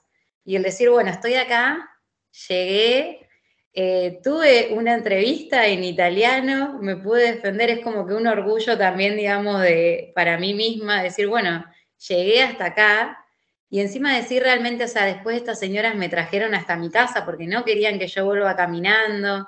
Y decir, conocé gente en otra parte del mundo que, realmente que se preocupa y que te reciben y, no, la verdad que, que feliz, o sea, me fui a acostar con una sonrisa realmente. Y aprovechando este, este permiso que nos das de hablar cosas no tan superficiales, eh, ustedes están casados hace poquito tiempo y, cuando vino esta propuesta de, bueno, voy yo primero, después venís vos, eh, ¿cómo fue? Porque están, están ahí todavía en una cuasi luna de miel ustedes dos. Sí, sí, bueno, nosotros estamos juntos hace seis años ya, si bien nos casamos hace poquito. Eh, esta es como la parte difícil, el separarse. O sea, desde que lo conozco, que, nunca no lo vi por tanto tiempo como ahora. O sea, si bien llevo poquito acá, eh, nunca estuvimos tanto tiempo separados. Eh, pero bueno, o sea, es un poquito el esfuerzo que, que trae todo esto. Cuando nosotros evaluamos todo y hasta hoy seguimos pensando lo mismo y lo ideal era que yo venga primero, eh, que tramite mi ciudadanía, porque él no tiene además para hacerla, así que por eso también la haría por mí y demás. Eh, y bueno, económicamente y todo, porque hay que financiar un viaje como este, eh, fue la mejor decisión. Ver también que yo venga acá, que vea también cómo nos recibe el país, también un poco cómo es el tema trabajo y demás, y bueno, que él se pueda venir. Y decime, vos estás ahora en Italia con una amiga, ¿no? Sí. Y una cosa es tener amigas para ir a bailar, hacer una salida, escaparnos un fin de semana a algún lado, veranear juntas, ¿no? Que está fenómeno. Pero venirse juntas y estar espalda con espalda atajando los pelotazos porque todo viene todo junto a la vez. Eh, eso supongo que la amistad ha llevado a un nivel superior, ¿no? Es como que crecieron ustedes como amigas. Bueno, en realidad no, es así tan sencillo porque hoy nosotras nos llamamos a nosotras amigas, pero la realidad es que yo no la conocía Anto eh, hasta el día que nos tomamos el vuelo para venir acá a Italia, personalmente. Así como te digo, sí. Sí, sí, sí. Por ahí confunde, pero nosotros decimos, y somos amigas, porque cuando empezamos a organizar el viaje un año y medio atrás más o menos, eh, y decidimos que yo iba a venir sola, que no iba a venir con Bauti, te agarran un montón de miedos y, de cosas y estar sola en otro continente. Y bueno, yo dije al Bauti, voy a ver si encuentro a alguien que esté en la misma situación que yo y que nos podamos acompañar. No solo sentimentalmente en todo este proceso, sino también por una cuestión de, compartir gasto, de compartir alquiler, de un montón de cosas. Publiqué en un grupo de Facebook de todos estos que hay de, de migrar si había alguien que viaje en la fecha que yo tenía planeado viajar. Me respondieron un montón de personas y viste cuando vos decís por algo. Eh, me llamó la atención ella, le mandé y le digo, bueno, más o menos también tenía mi edad, era una chica que viajaba sola, porque también digamos eso. Y empezamos a hablar, pasamos número de WhatsApp. Hicimos videollamada, nos conocimos, Y desde ese día, la segunda persona con la que más hablé después de mi esposo fue con ella. Así que ya podemos decir que no, nos conocemos y somos amigas. Pero yo de Santa Fe, ya de Buenos Aires, eh, así que se complicó, la idea era conocernos antes, personalmente. Eh, pero bueno, nos vimos en Aeroparque el día que tomamos el vuelo. Me imagino cómo habrá sido ese vuelo, que son varias horas. Se habrán charlado la vida. Todo, todo el viaje charlamos, todo el viaje, toda la escala, todo, porque fue larguísimo encima. ¿Cuánto tiempo tardaron? Y fueron treinta y pico de horas en total. ¿Un día y medio? Sí. Hicimos cara en San Pablo, después Milán y de Milán a la zona que yo estoy. Así que eh, fue un viaje largo, en total sí, treinta y pico de horas. Qué, qué increíble, ¿no? Y, y, qué lindo y qué, qué bendición, como decís vos, porque puede haber sido perfectamente otro, porque estaba, el, pero tuviste esa intuición, ese olfato para decir, ella sí y otro no. Es que sí, fue como, bueno, le respondí y después aparte gente me seguía hablando y yo le decía, no, mira, ya, ya coordiné con alguien, así que fue como, bueno, y salió bien, por ahora. Hace un rato hablábamos de las redes, ¿no? Y hace mucho tiempo, hace por ahí 50 años, uno decía Italia y uno tenía alguna enciclopedia donde veía algo de Italia, o en algún documental en televisión, o por ahí tiene algún pariente que alguna vez había bajado, viajado a Italia y te contaba eso, lo que dijo el tío Federico, por ejemplo, ¿no? Sí.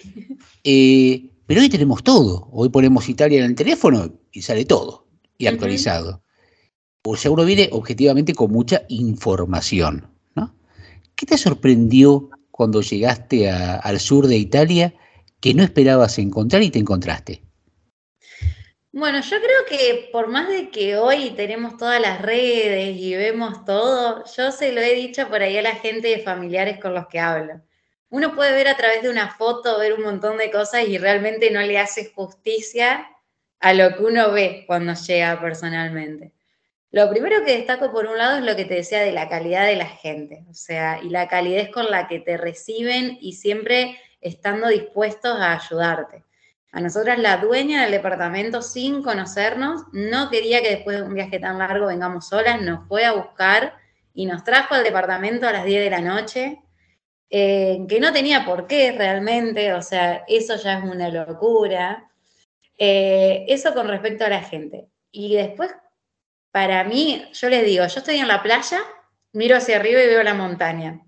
Estás en la montaña, mirás hacia abajo y ves el mar o sea, realmente es una, es una locura. O sea, te emociona, te emociona. Cuando, cuando lo ves y te tomas un segundo, es, es emocionante. Así comentaste la familia. Y si bien muchos te lo han animado y te lo han dicho que bien, dale luz para adelante, ¿no apareció alguno que te dijo, estás chiflada? Hay, de todo, hay de todo. Apenas empezamos, creo que la gente decía, bueno, estos dicen que se van a ir, pero hay que ver si se van. Eh, yo creo que terminaron de caer mi familia cuando dijimos, che, compramos el pasaje. Ahí fue como, ah, estos se van en serio, se van en serio. Y sobre todo los padres es difícil. Del lado de mi papá siempre fue como más eh, el apoyo, el andar para mi mamá fue mucho más difícil, fue como, uy, quédate, y si le va mal, y los miedos, y, y, un montón de cosas. Pero bueno, creo que fue un poco transmitirle también a la familia de que es nuestro sueño, eh, de qué es lo que nosotros queremos para nuestra vida y que va mucho más allá de las cuestiones que por ahí la gente cree, ¿por qué migras? Y te dicen, y la economía, la seguridad, esto, un montón de cosas. Y nosotros con Bauti, que es mi marido, decimos, o sea, realmente nosotros es algo que queremos vivir. O sea, nuestra causa principal es la experiencia. Después pueden pasar miles de cosas acá o en cualquier otro país. Eh, así que bueno, el, el apoyo siempre estuvo. Primero te agradecemos muchísimo por esta hermosa charla que nos acabas de regalar. Y para terminar, te proponemos, como hacemos generalmente con nuestros entrevistados, un ejercicio. Eh, en esta semanita y poquitos, poquitos días que, que has estado en Italia, te han pasado un montón de cosas lindas y por ahí más cosas de las que aspirabas en tan poco tiempo.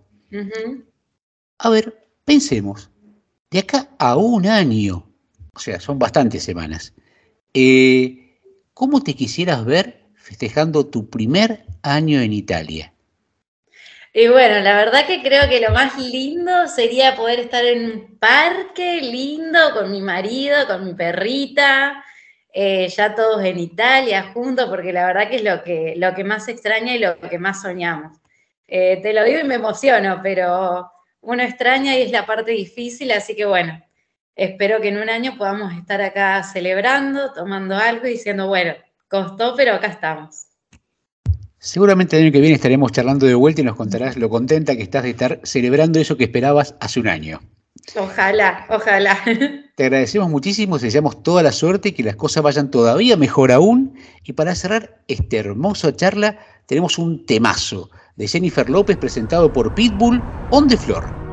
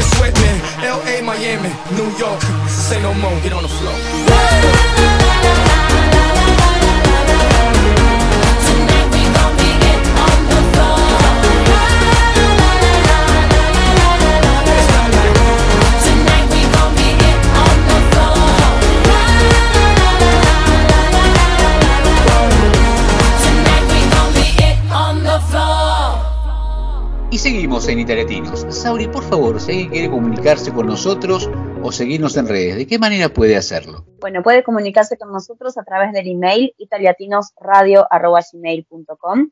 También tenemos un WhatsApp más 39 3463 059621 o pueden seguirnos en Instagram y nos encuentran como arroba italiatinos. Muchas gracias, Sauri. Y una pregunta, Vicky. Ustedes que son de pasear con, con Gabriel, con los chicos, eh, ¿tienen algún momento para ustedes solos? Sí, la verdad que para nosotros es una prioridad. Es una prioridad dentro de la organización familiar un, momento para la pareja, porque creemos que la familia se fundó primero en esa pareja y que esa pareja tiene que seguir fuerte ahí para seguir apoyando la familia. Así que sí, para ahora les cuento que el domingo fuimos un cafecito que nos encanta, que nos queda acá en Dálmine, súper cerca. Para los que preguntaban cuál era el paso, el paso se llama San Marco, la mm, ciudad o el pueblo, en realidad viven 200 habitantes, Metzoldo, y el cafecito, kiosco Alpenbrook. Así que si alguno lo quiere googlear o quiere ir hasta ahí, va a tener una vista hermosa de, los Alpes desde ese cafecito hermosísimo. Y el domingo, normalmente, no, lo- perdón, los sábados a la mañana, normalmente nosotros después de dejar a los chicos en la escuela, porque eso es otra cosa que nos llamó la atención de Italia, por lo menos en esta zona tienen clase también los sábados, nos vamos a, ya que aprovechando que es temprano, nos vamos a tomar un cafecito al de nuestra zona, que se llama Gamba, es una patichería riquísima, tiene unas cosas hermosísimas y riquísimas, ¿no? Eh, a nosotros nos gustan unos, unas pastichinis, son como unas masitas finas con crema, ¿cómo se llama? La, la crema, no, no es la crema blanca, sino crema pastelera. Ahí está, no me salía el nombre, ya me lo había olvidado. Crema pastelera y frutilla. Unas frutillas enteras, divinas, preciosas, puestas ahí arriba. Eh, son mm, súper vistosos. Y hay algo que nos llama la atención siempre de, esta pastichería, que hornean, sacan, venden, hornean, sacan, venden, hornean, sacan, venden. Nosotros nos sentamos ahí no podemos ver cómo se, se vacía la estantería, porque no es muy grande. Pero las seis, siete mesas que, que están ahí siempre están llenas. Y la gente entra, compra, sale, hornean. Bueno, a mí me llama la atención porque es algo que me llamó la atención de Italia apenas llegué. La capacidad de, de compra o de disfrute de las cosas, ¿no? Como si fuera algo habitual. Tomarte un café, parar un momento, llevarle algo sabroso a algún encuentro. Eh, me encanta, me encanta ver esa, como esa abundancia en, en este, en este café. Vos hablaste de capacidad de disfrute, dijiste recién, y me parece lindísimo eso. Acá en casa tenemos a la vuelta uno, que es nuestro barcito, igual hay uno cada, cada dos cuadras, ¿no? Y, y nos pasa que salimos o Alicia o salgo yo a hacer algo y nos mandamos un mensaje, nos tomamos un cafecito en Alfred, y ya por supuesto somos habitués de Alfred, y tienen una esplanada, como decís vos, que tienen eh, tres o cuatro de cada variedad, pero debe haber 60, 70, ¿no? Y mi mujer, que es muy dulcera, hay unas eh, crostatas chiquititas, eh, que tienen distintos rellenos, y a ella le gusta un bocadito que se llama Trilogy, que son tres variantes de chocolate, porque es muy chocolatera, y ella pide siempre dos. Y me dice, ¿usted? No, no, no, yo estoy encantado. Tienen unas eh, muy chiquititas, muy chiquititas, muy chiquititas, pero hojaldradas, riquísimas, con esa misma crema que decías vos recién, con la crema pasticera espectacular. Son tres bocados, pero cuando mordés se te, se te desarma del hojaldre, de las miles folias que tiene, que son increíbles, pero a diferencia de lo, que yo lo conocía en Argentina, que eran muy grandes, eran un tamaño importante, como si fuera una factura, acá son recontra chiquititos, como vos dijiste, las pasticcini, muy chiquititos. Con un capuchino es el momento, y, realmente es un ratito, son 20 minutos, media hora más, pero uno lo pasa y es un corte, es un corte y es un momento de disfrute en el día que te cambia la cara. y realmente eh, valoro y, y uno toma esto como costumbre y lo hace propia. y Es una de las cosas más lindas que yo he visto en Italia. Bueno, hablando de cosas lindas y de momentos lindos, hablamos de comida. Y ahora hablamos de música, que también es parte fundamental de, nuestro programa, pero no cualquier música, sino un tema musical que elige un miembro de nuestro equipo, nos cuenta por qué eligió y nos invita a disfrutarlo juntos.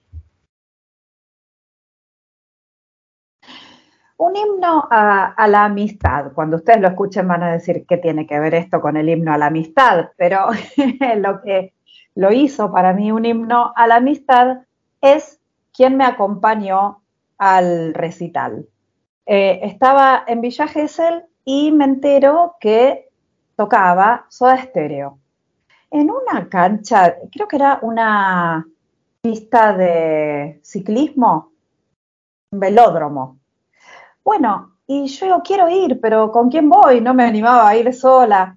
Y justo ese fin de semana iba a estar un amigo mío que vivía en Buenos Aires, donde yo vivía, pero sabía que no le gustaba Soda Stereo. Más bien le gustaba la onda de sumo y esas cosas. Yo digo, no, me tiro el lance y le digo que me acompañe, pero no va a querer.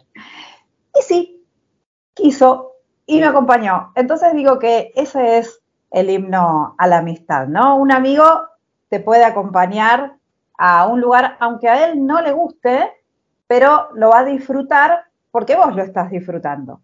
Y siempre me gustó eh, recordar eso de Gabriel, que a la sazón se llama como mi marido, pero no era mi marido, no era aquel Gabriel Jerez, que me acompañó a ver Soda Stereo, aunque a él no le gustaba. Eh, así que con La Ciudad de la Furia lo recuerdo y recuerdo esas amistades en las que a veces fuimos el, el beneficiado o a veces fuimos el benefactor de ayudar a un amigo, aunque por ahí no estábamos de acuerdo exactamente con lo que él estaba haciendo o no nos gustaba exactamente lo que al otro le gusta.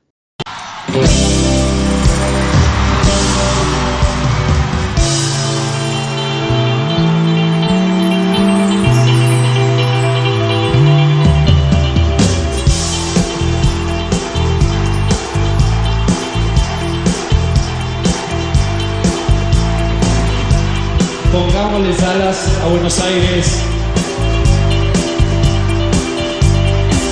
Deberás volar por la ciudad de la furia, donde nadie sabe de mí y yo soy parte de todos, nada cambiará con un aviso de curva. En sus caras veo el temor. Ya no hay fábulas en la ciudad de la furia.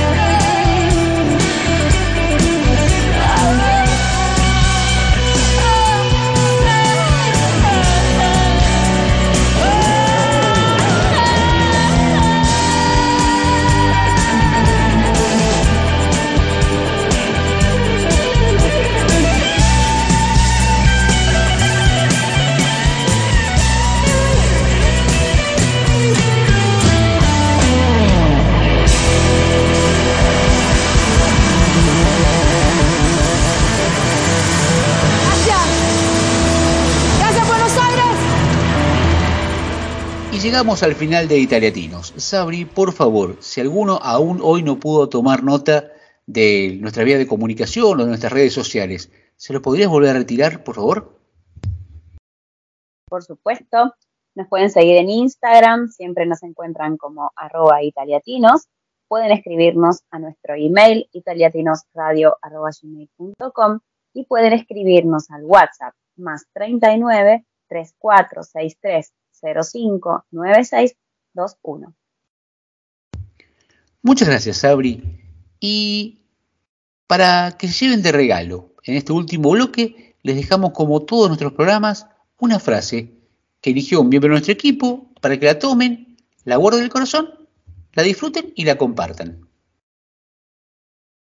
Bueno, hace un tiempo encontré un Instagram que se llama Cultureando, los recomiendo a todos si lo quieren seguir, porque tiene unas frases divinas eh, que no son vistas en otros lados, no sé si las deben inventar ellos o qué, pero me gustan casi todas y, y elijo una para este programa, una cortita, pero que tiene en sí una gran reflexión.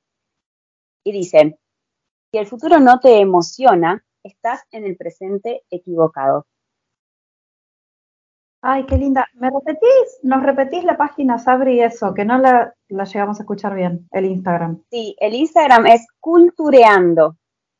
Es. tiene una frase más linda que la otra que a mí me costó mucho. Y por favor, estas frases que están cortitas pero tan buenas, ¿la puedes repetir despacito de vuelta?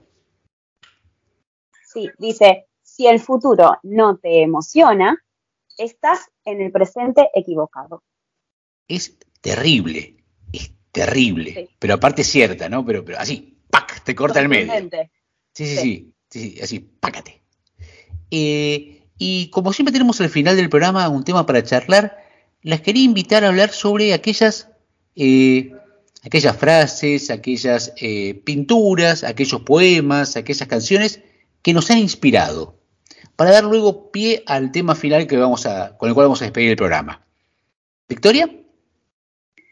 Para mí, una obra, una obra musical. La novena sinfonía de Beethoven. Porque, bueno, la había escuchado de pequeña en la escuela, pero fue mucho tiempo después cuando, interiorizada en la vida de Beethoven, llegó a comprender la grandeza de la obra, más aún sabiendo que él no pudo escucharla, ya era completamente sordo a esa altura. Le había cortado las patas a su piano para poder desde el piso sentir la vibración de cada tecla y poder terminar de componer esa obra fantástica, pero monstruosa. A mí lo que me llevó es a, querer luego con eso expresar de, de mi propia vida, digamos, no morirme con eso que está dentro mío sin expresar. Más allá de los obstáculos que puedan parecer que están en el camino, lo que me enseñó es que no quiso dejar dentro suyo esta obra.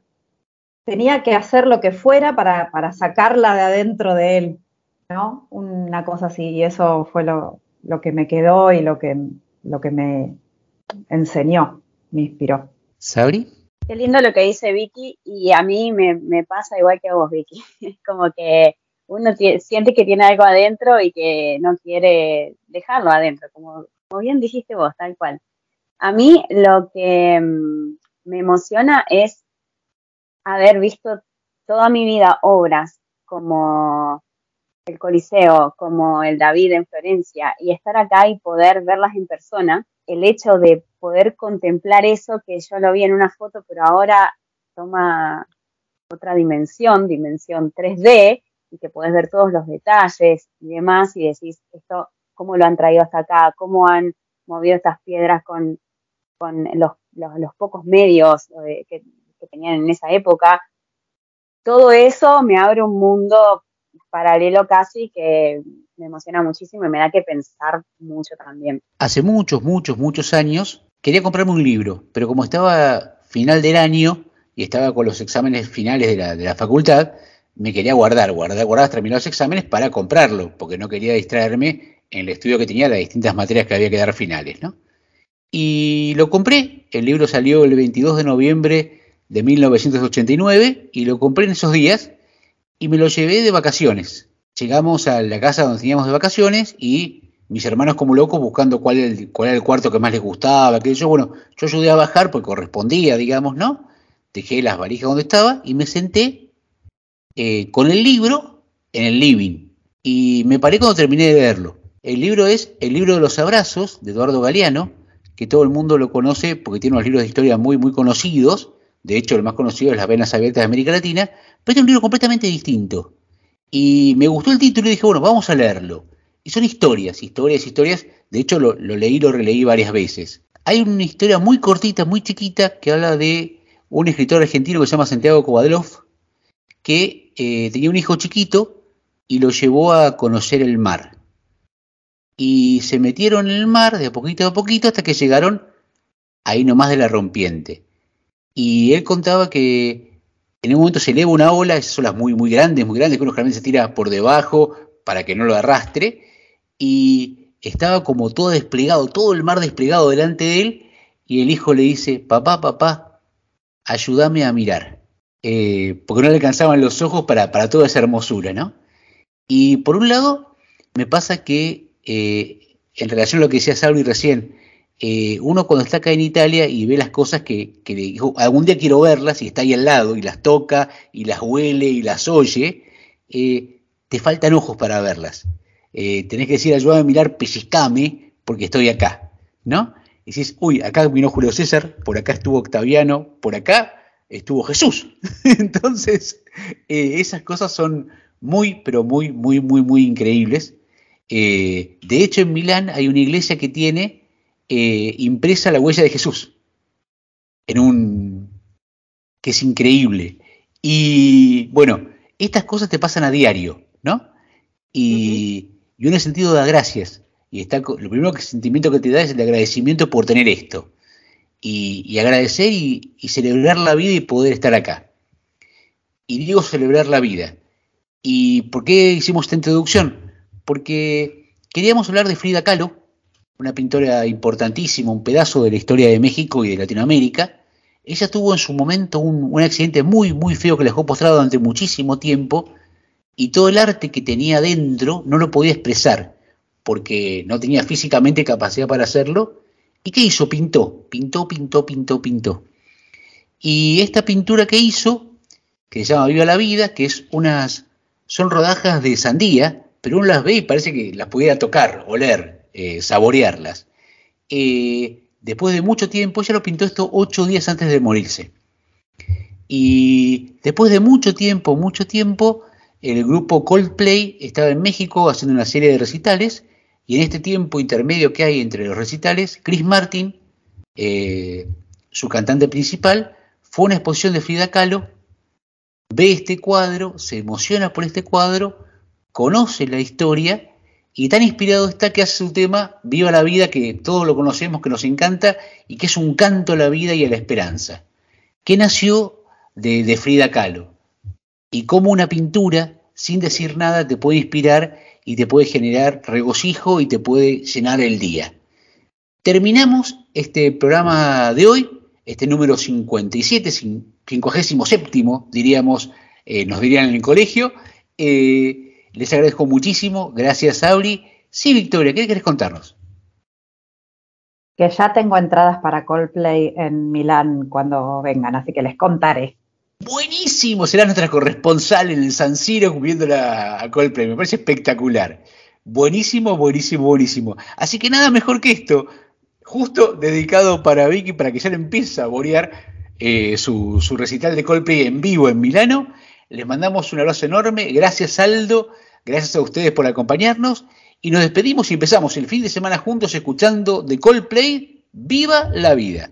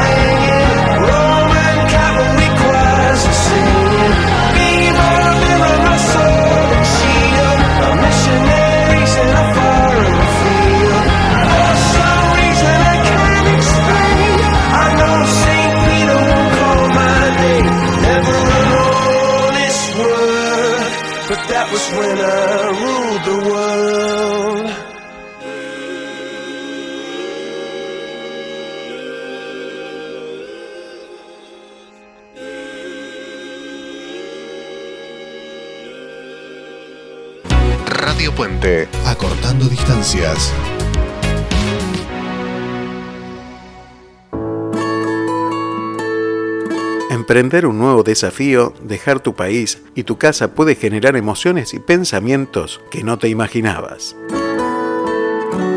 Haces un esfuerzo por mostrarte bien, pero internamente tenés dudas o miedo de haberte equivocado. ¿Te sentís mal o culposo por creer que te perdés eventos significativos por la distancia? ¿Te preocupa que tus hijos pierdan sus raíces o que no puedan adaptarse o ser incluidos en su nuevo colegio? ¿Alguna vez te sentiste así? Hoy podés contar con ayuda para acompañarte a construir una nueva forma de vida en tu nuevo lugar. Licenciada Verónica Vela Ustegui Goitía. Para contactarse desde cualquier lugar del mundo a través de WhatsApp más 549 11 54 56 20 58 más 549 11 54 56 20 58. Licenciada en Psicología, matrícula nacional 31.788. Estar bien aunque estés lejos de casa. Here comes the sun. Here comes the sun. I say, it's all